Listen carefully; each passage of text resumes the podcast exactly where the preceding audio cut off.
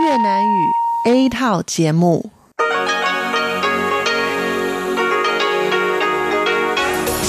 Đây là Đài Phát thanh Quốc tế Đài Loan RTI.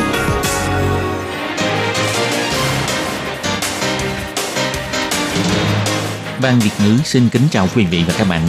Đây là chương trình Việt ngữ Đài Phát thanh RTI được truyền đi từ Đài Loan.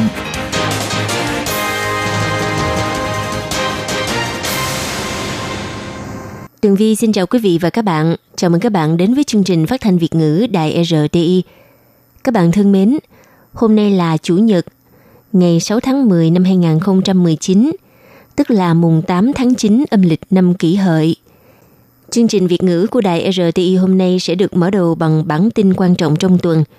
Tiếp theo là các chuyên mục, chuyện vãng đó đây, góc giáo dục và phần cuối cùng của chương trình sẽ được khép lại bằng chuyên mục nhịp cầu giao lưu. Trước tiên xin mời các bạn cùng lắng nghe nội dung tóm lược của bản tin quan trọng trong tuần. Đài Loan, Mỹ và Nhật Bản cùng nhau hợp tác tổ chức diễn đàn quốc tế phục hưng ngôn ngữ Nam đảo. Tích cực thực hiện mục tiêu phát triển bền vững của Liên Hợp Quốc. Bộ Ngoại giao cho biết chính sách của Liên Hợp Quốc và Đài Loan là giống nhau. Tân di dân Trần Thị Huế đã đoạt giải nhất giải thưởng văn học di dân di công lần thứ 6. Sinh viên trường Đại học Minh Truyền đảm nhiệm chức vụ lễ tân cho lễ quốc khánh năm 2019 phải biết kỹ thuật CPR. Có thể luyện ra được 1 kg vàng với 22.000 chiếc điện thoại di động. Trước khi bệnh tiến triển xấu, phải diệt hết vi khuẩn Helicobacter pylori mới giảm thấp được nguy cơ ung thư dạ dày. Sau đây xin mời các bạn cùng theo dõi nội dung chi tiết. Diễn đàn quốc tế phục hưng ngôn ngữ năm đảo năm 2019 được tổ chức tại Palau là hoạt động của chương trình không đào tạo hợp tác toàn cầu của Đài Loan và Mỹ. Năm nay là lần đầu tiên được tổ chức tại nước thứ ba. Ngày 30 tháng 9, phát ngôn viên của Bộ Ngoại giao Âu Giang An cho hay, diễn đàn này có sự tham gia của 26 quan chức chính phủ và chuyên gia, học giả của 11 quốc gia thuộc khu vực Ấn Độ-Thái Bình Dương, bao gồm nữ hoàng Palau, Bilung Gloria Sally, của Tổng thống Johnson, Toribin, vân vân và giảng sư là các chuyên gia của Mỹ, Úc, New Zealand, Palau và Indonesia vân vân giao lưu và chia sẻ kinh nghiệm về nguồn gốc của sự lan truyền ngôn ngữ Nam đảo, trường hợp thực tế và phục hưng ngôn ngữ Nam đảo vân vân. Bà Âu Giang An cho hay.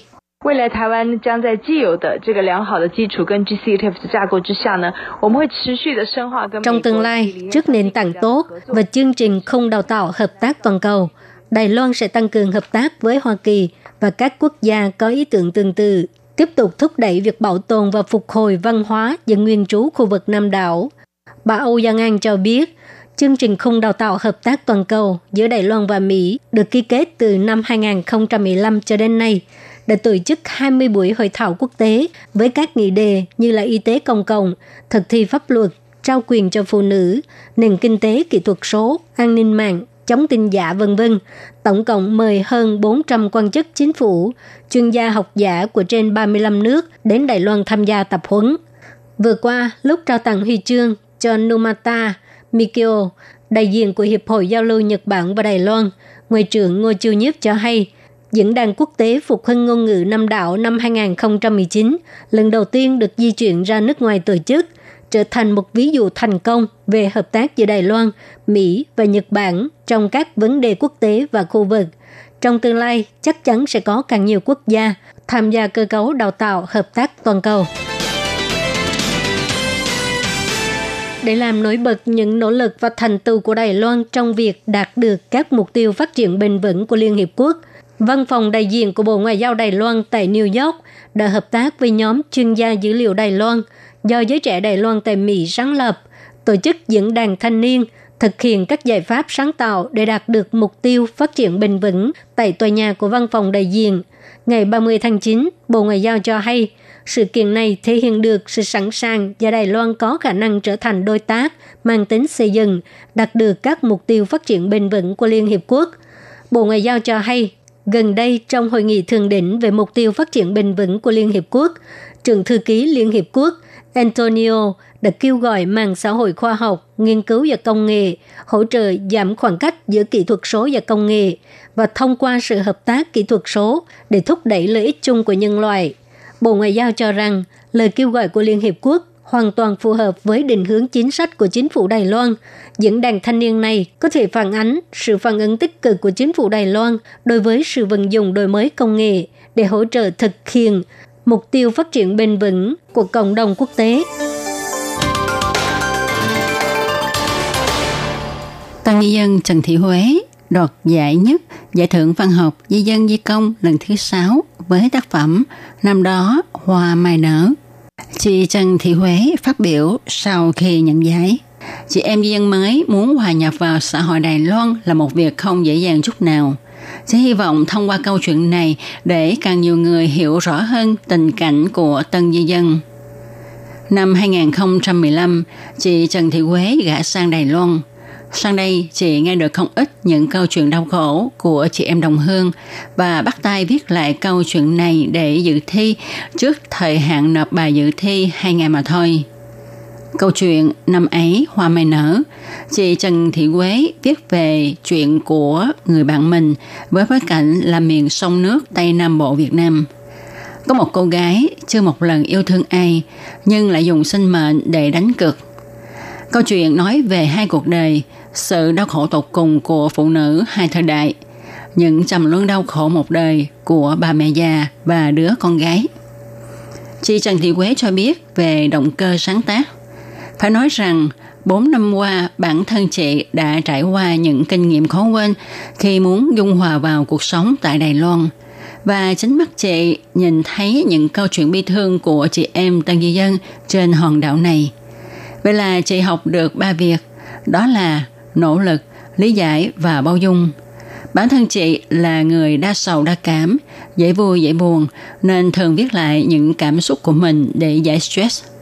Tuy nhiên, lần này thì chị sáng tác không phải vì mình mà hy vọng mọi người có thể thông hiểu, bao dung, cùng nhau quan tâm, trợ giúp để trên hòn đảo ngọc yêu thương này không còn bi kịch xảy ra.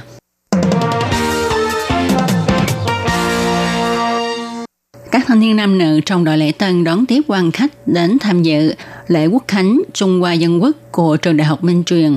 Ai ai cũng đều xinh đẹp, lại giống minh tinh – như sinh viên Triệu Bích Kỳ thì giống diễn viên Quế Lung Mỹ. Sinh viên Hứa Hạo Triết thì giống diễn viên Hàn Quốc Cho Jin Hyun. Còn sinh viên Dư Kiệt Ân thì giống diễn viên Ngô Khẳng Nhân, đến nỗi mẹ em còn nhìn lầm. Kiệt Nhân nói, gần đây diễn viên Ngô Khẳng Nhân có đóng phim quảng cáo. Có lần mẹ em xem thấy trên TV rồi hỏi em, con đi đóng phim quảng cáo khi nào mà mẹ không biết. Trong đời cũng có sinh viên Ấn Độ có sinh viên thì nói tiếng Pháp rất giỏi, có người thì học võ từ nhỏ, tất cả đều thanh lịch lễ phép. Chẳng những vậy, các em này còn phải biết cách hồi sức tim phổi, băng bó vết thương và phải lấy được chứng nhận đàng hoàng. Bình thường các em ăn mặc đơn giản, nay phải bận đầm, đồ vest thì phải làm sao khắc phục. Tạ Thừa Chí, trưởng đội Lệ Tân nói, mỗi khi lên lớp, tụi em đều bận đồ vest, chủ yếu là để cho mình quen và mô phỏng theo hiện trường. Thời tiết nóng nực mà phải mặc áo đầm cao cổ, đồ vest luyện tập 3 tháng trời với mục đích làm tốt buổi lễ chào mừng quốc khánh song thập. Chúng ta hãy cùng nhau khích lệ cho đội lễ tân này nhé. Ngày 2 tháng 10, Sở Bảo vệ Môi trường Đài Loan cho hay, ta có thể luyện được 1 kg vàng với khoảng 22.000 chiếc điện thoại di động. Điều này cho thấy trong điện thoại di động có chứa kim loại quý. Do đó, khích lệ dân chúng nhiệt tình hưởng ứng đợt thu hồi máy cũ của iPhone trong tháng 10 này để tiến một bước xúc tiến kinh tế tuần hoàn quốc nội.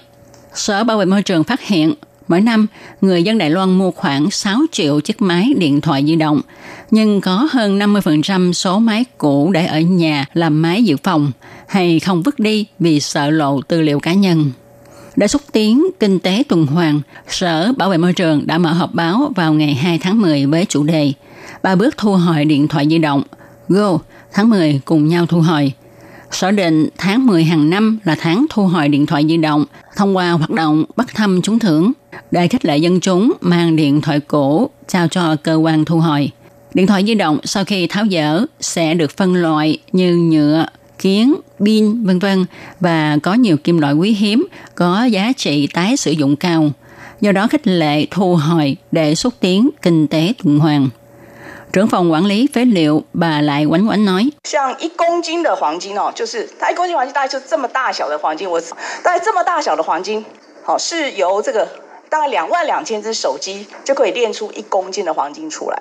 Một kg vàng to có bao nhiêu đây mà khá đắt.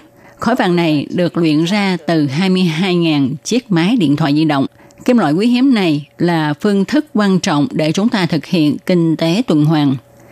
Sở Bảo vệ môi trường nhắc nhở mọi người nên định kỳ kiểm tra xem trong nhà còn điện thoại cũ nào không để mang cho đội thu gom phế liệu hay tiệm bán điện thoại.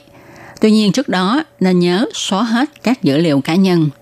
Khi tham gia hoạt động thu hồi điện thoại này, mọi người nên nhớ lấy giấy rút thăm trúng thưởng vì sẽ có cơ hội lấy được một chiếc iPhone vào ngày 14 tháng 11 này nhé.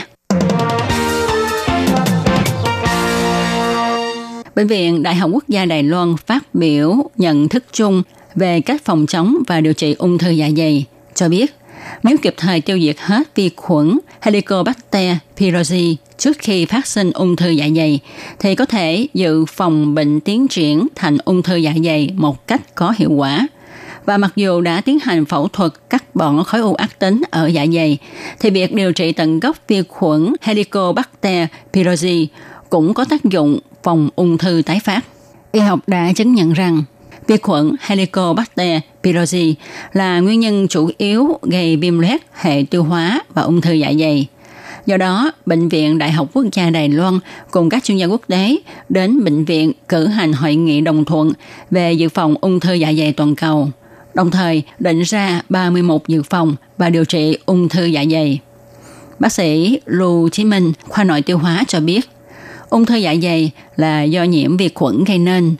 Nghiên cứu phát hiện nếu tiêu diệt trực để vi khuẩn Helicobacter pylori trước khi bệnh tiến triển thành ung thư, thì nguy cơ mắc ung thư dạ dày sẽ giảm 70 đến 80%. Bác sĩ Minh cho biết thêm, tại Đài Loan, cứ mỗi 100 người nhiễm vi khuẩn Helicobacter pylori thì có khoảng 2 đến 3 người tiến triển thành ung thư dạ dày. Nếu như tiến hành điều trị cho 100 người nhiễm vi khuẩn này, thì không chỉ có hiệu quả phòng ngừa bệnh trở thành ung thư, mà chi phí điều trị còn rẻ hơn rất nhiều so với chi phí điều trị ung thư. Bệnh viện Đại học Quốc gia Đài Loan cho biết, kết luận trong hội nghị này cung cấp căn cứ cho chính sách điều trị nhiễm khuẩn Helicobacter pylori và phòng ngừa ung thư dạ dày trên toàn cầu. Đồng thời hội nghị cũng biên soạn nhiều kế hoạch hợp tác nghiên cứu xuyên quốc gia, hy vọng có thể cung cấp những chứng cứ nghiên cứu kỹ càng hơn trong việc dự phòng ung thư dạ dày.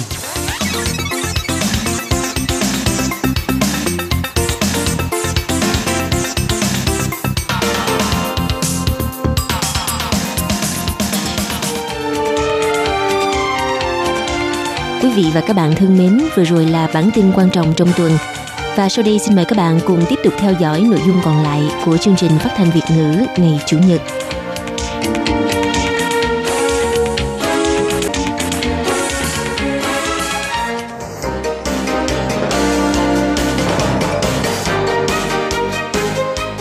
Xin chào quý vị và các bạn thính giả thân mến. Chương trình phát thanh tiếng Việt của Đài Phát thanh Quốc tế Đài Loan RTI được truyền thanh 3 buổi tại Việt Nam, mỗi buổi phát 1 tiếng đồng hồ. Bị phát chính vào lúc 6 giờ đến 7 giờ tối hàng ngày giờ Việt Nam qua tần số SW 9425 kHz với sóng dài 31 m. Bị phát lại lần thứ nhất vào hôm sau 9 giờ tới 10 giờ tối Việt Nam qua tần số SW 9625 kHz với sóng dài 31 m Bị phát lại lần hai vào hôm sau 6 giờ đến 7 giờ sáng giờ Việt Nam qua tần số SW 11.655 kHz với sóng dài 25 m. Ngoài ra, tại Giang Nghĩa, Vân Lâm và Đài Nam có thể đón nghe chương trình phát thanh tiếng Việt qua tần số AM 1422 kHz vào lúc 7 giờ tới 8 giờ tối mỗi thứ ba hàng tuần và đón nghe chương trình giờ phát lại vào lúc 10 giờ tới 11 giờ sáng giờ Đài Loan qua tần số AM 1422 kHz. Và sau đây xin mời các bạn tiếp tục đón nghe nội dung chương trình hôm nay.